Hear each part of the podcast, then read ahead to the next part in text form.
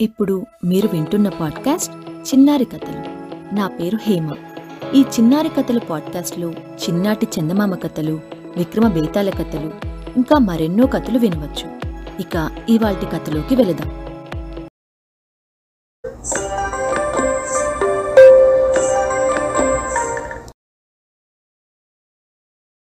మహారాజయోగం. బుందేల్ఖండ్లో ఒకప్పుడు ఠాకూర్ వంశం వారు జనరంజకంగా పరిపాలించారు. ఆ వంశానికి చెందిన రూపసింహుడు అనేవాడు కడు పేదవాడు.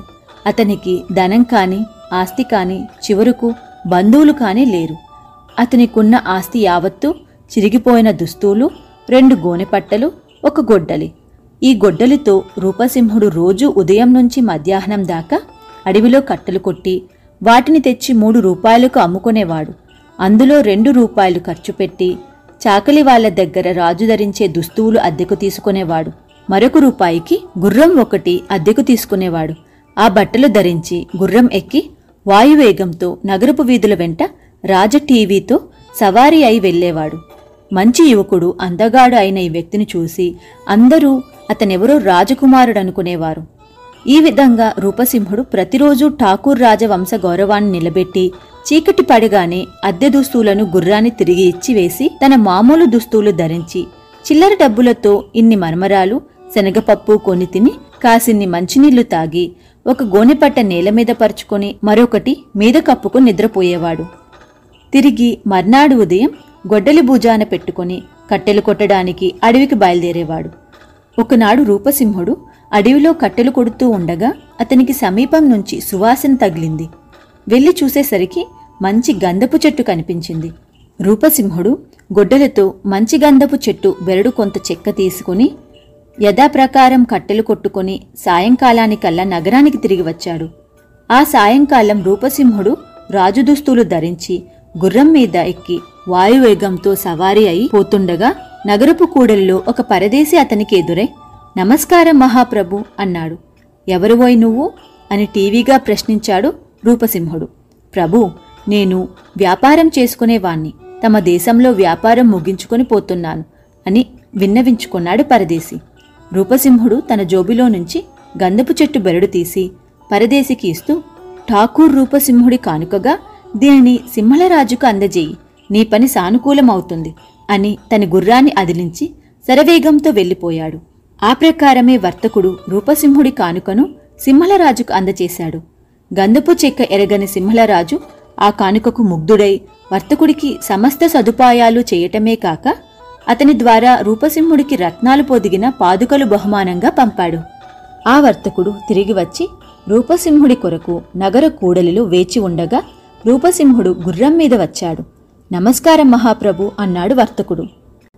ఎవరు నీవు? అన్నాడు రూపసింహుడు గుర్రం ఆపి. మహాప్రభు నేను పరదేశీ వ్యాపారిని. తాము పంపిన కానుక సింహళరాజుకు అందజేశాను. ఆయన తమకి పాదుకలు పంపారు అన్నాడు వర్తకుడు. నీవిప్పుడు ఏ దేశానికి పోతున్నావు? అని అడిగాడు రూపసింహుడు. అరేబియా దేశం వెళ్తున్నాను అన్నాడు వర్తకుడు. అయితే అరేబియా చక్రవర్తికి ఈ పాదుకలను మా కానుకగా బహుకరించు. నీ పని సానుకూలమవుతుంది అంటూ రూపసింహుడు గుర్రాన్ని అదిలించి శరవేగంతో వెళ్ళిపోయాడు. వర్తకుడు అలాగే చేశాడు.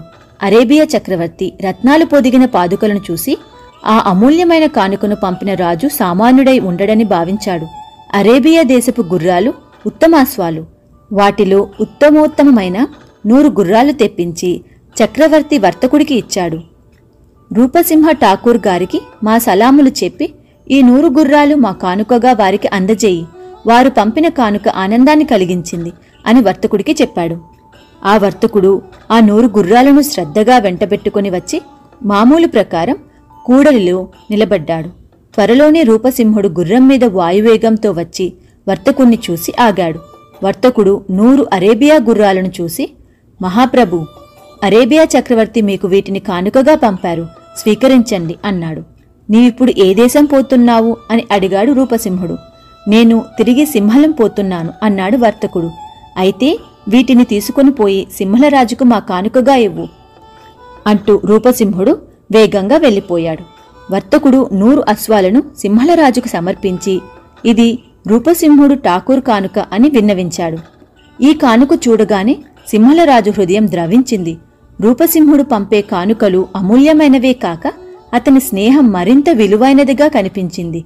రూపసింహుడు యువకుడని అందగాడని వర్తకుడి వల్ల వినిన సింహలరాజు తన ఏకైక పుత్రికను అతడికిచ్చి పెళ్ళి చేయాలనుకున్నాడు. రూపసింహుడి కొరకు రాజోచితమైన దుస్తువులు ఆభరణాలు ఇచ్చి పెద్ద పరివారాన్ని వర్తకుడి వెంట పంపాడు.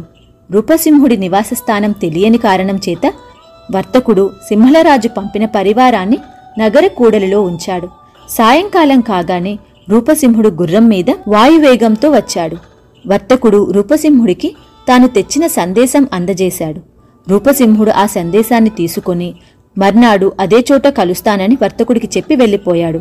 రూపసింహుడు తన అరువు దుస్తువులను గుర్రాన్ని ఇచ్చివేసి సింహలరాజు పంపిన దుస్తువులను ఆభరణాలను ధరించి ఆ రోజు కట్టెలమ్మగా వచ్చిన డబ్బుతో మేనా చేయించుకుని సాయంకాలానికి కూడలికి చేరాడు. అక్కడ వర్తకుడు సింహలరాజు పరివారము సిద్ధంగా ఉన్నారు. అందరూ కలిసి సింహల దేశానికి ప్రయాణమై వెళ్ళారు సింహలరాజు కుమార్తెకు రూపసింహుడికి వైభవంగా వివాహం జరిగింది.